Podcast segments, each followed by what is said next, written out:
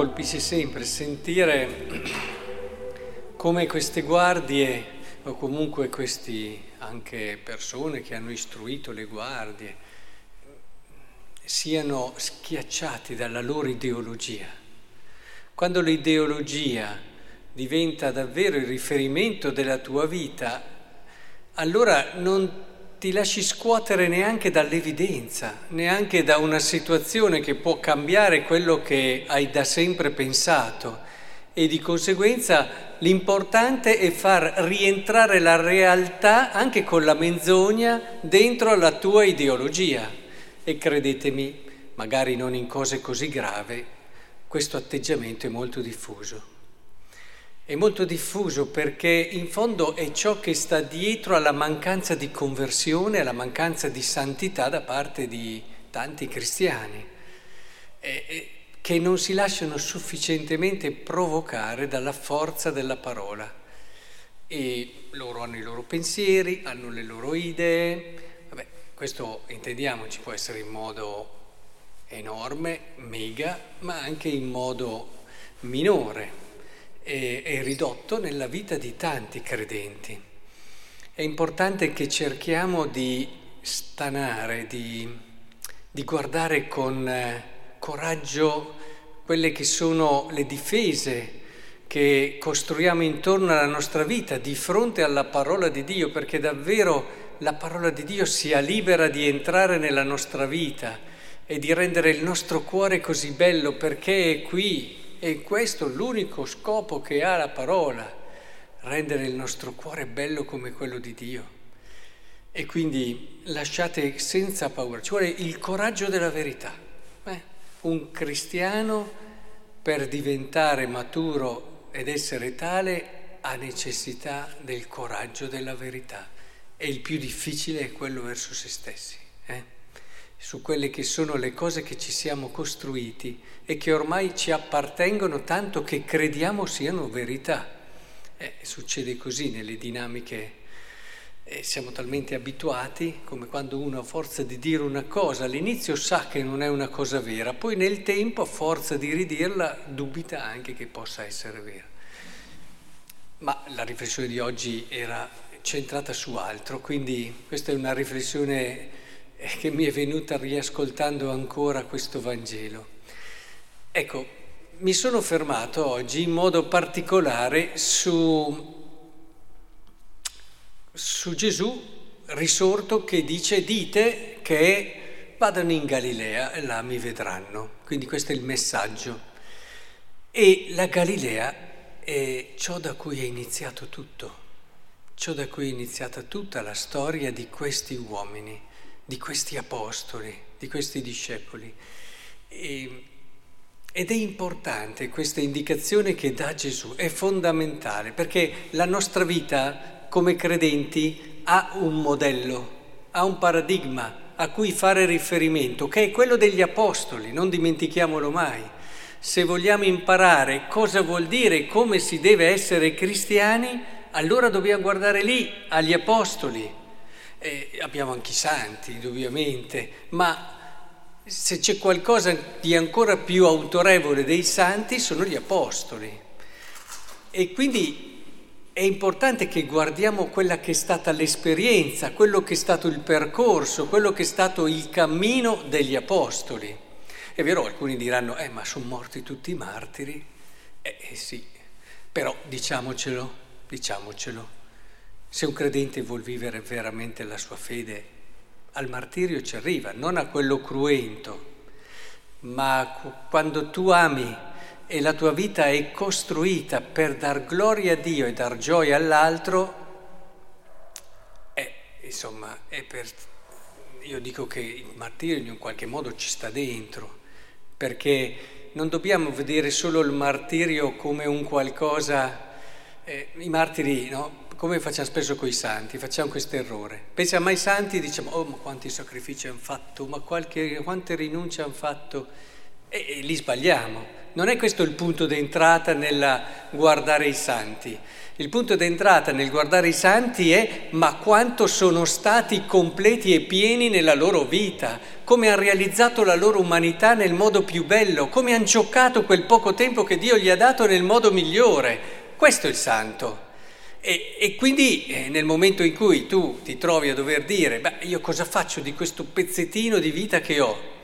Eh, lo passo correndo, facendo, non sapendo bene perché faccio tante cose, rincorrendo delle lucciole che alla fine si rivelano un'illusione o cerco veramente, eh, con tutto me stesso, ricordate l'inizio, no? cercando e col coraggio della verità quello che in un qualche modo può realizzare pienamente la mia vita, renderla piena, completa, da arrivare alla fine e dire tutto è compiuto, no? Ecco, penso che sia molto importante questo perché anche negli Apostoli, sì, sono morti tutti i martiri, ma compiuti, compiuti. Quindi, se noi alla fine vogliamo seguire Gesù Cristo e arrivare a quella bellezza di vita, a quella pienezza di gioia che è propria dell'amore, allora eh, un po' di martirio vedrete che c'è, ma come via, po' come prendetelo un po' come si dice ai bambini con la medicina, no? che non la vogliono perché la medicina è cattiva, perché la medicina è amara. Sì, ma con questo stai meglio, con questo guarisci. Ecco, è un po' così, cioè quel sacrificio che accompagna l'amore, quelle rinunce che sono inevitabili quando si ama, sono cose che ti fanno stare bene e meglio, magari non subito, un po' come la medicina, ma nel tempo. Magari non te ne accorgi subito, ma loro lavorano dentro, ti cambiano, rendono bello il tuo cuore. E allora, tornando a quello che era il discorso di Gesù, avendo come paradigma e modello gli apostoli, cosa hanno fatto gli apostoli in questi giorni? Perché chiediamocelo. Tornate in Galilea là è iniziato tutto. Ecco l'indicazione fondamentale di che cosa hanno fatto gli apostoli. Hanno, e un po' il Vangelo questo ce lo dice anche direttamente, cominciato a rileggere la loro vita, la loro esperienza con Gesù dalla Galilea in avanti e poi dopo sono andati anche più indietro alla luce del risorto. Cioè è questo quello che in questo tempo gli apostoli hanno fatto.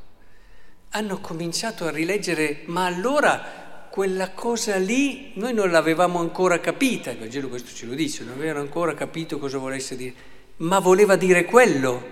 Allora quell'altra cosa che mi è capitata lì quando c'era Gesù o quando non c'era Gesù, eh, aveva quel significato lì voleva dire quell'altra cosa, allora c'era io che mi sono arrabbiato, mi sono ripiegato su quella sofferenza, invece c'era un respiro differente, c'era un significato più grande e così via.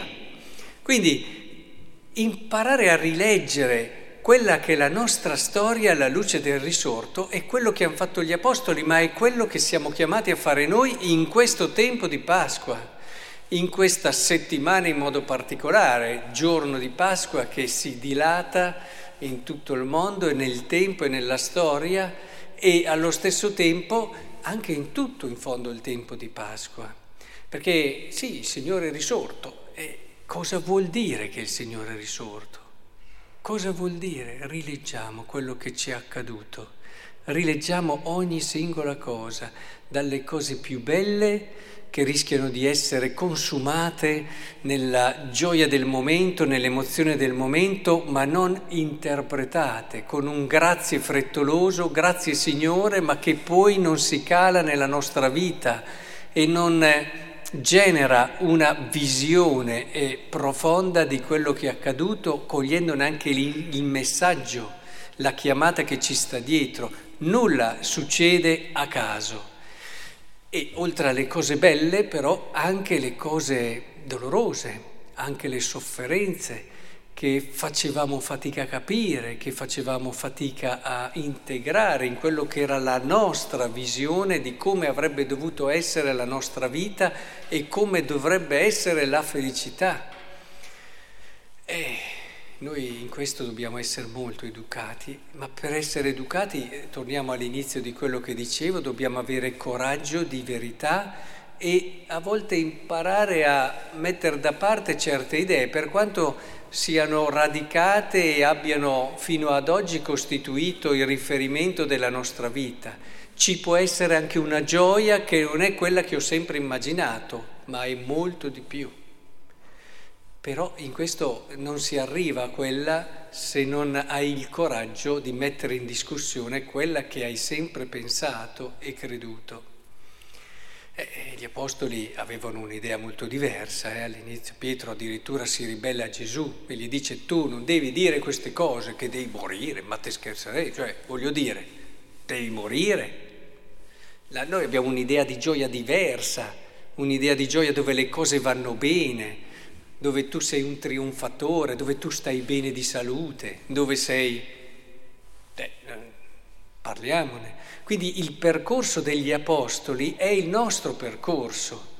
E pensate a Pietro quando dovrà rileggere e rileggerà e lo ha fatto perché poi lo ha dimostrato con le sue scelte, quello che è accaduto nella sua vita insieme a Gesù, queste professioni di fede, quel fatto che lui non riusciva a capire, quando erano sul monte della trasfigurazione, cioè in quel momento in cui lui aveva immaginato e dopo ha capito cosa voleva dire quella presenza no? della legge dei profeti. E, e, quindi pensate anche a ripensare al suo tradimento, eh, perché c'è anche quello, eh, alla luce del risorto. Ed è lì che ha capito che poteva e non c'è tradimento così grande da non poter essere accolto da una misericordia che vince tutto. Se vince la morte, vince anche il più grosso peccato.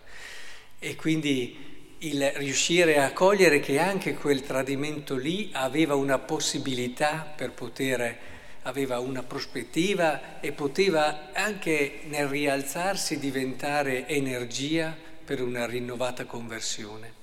Insomma, questo è quello che vi invito a fare in questo tempo di Pasqua. Rileggete le vostre esperienze dalle più lontane a quelle più immediate che vi hanno toccato sul vivo. Rileggete la vostra storia, rileggete la vostra vita alla luce del risorto, alla luce della fede nel risorto.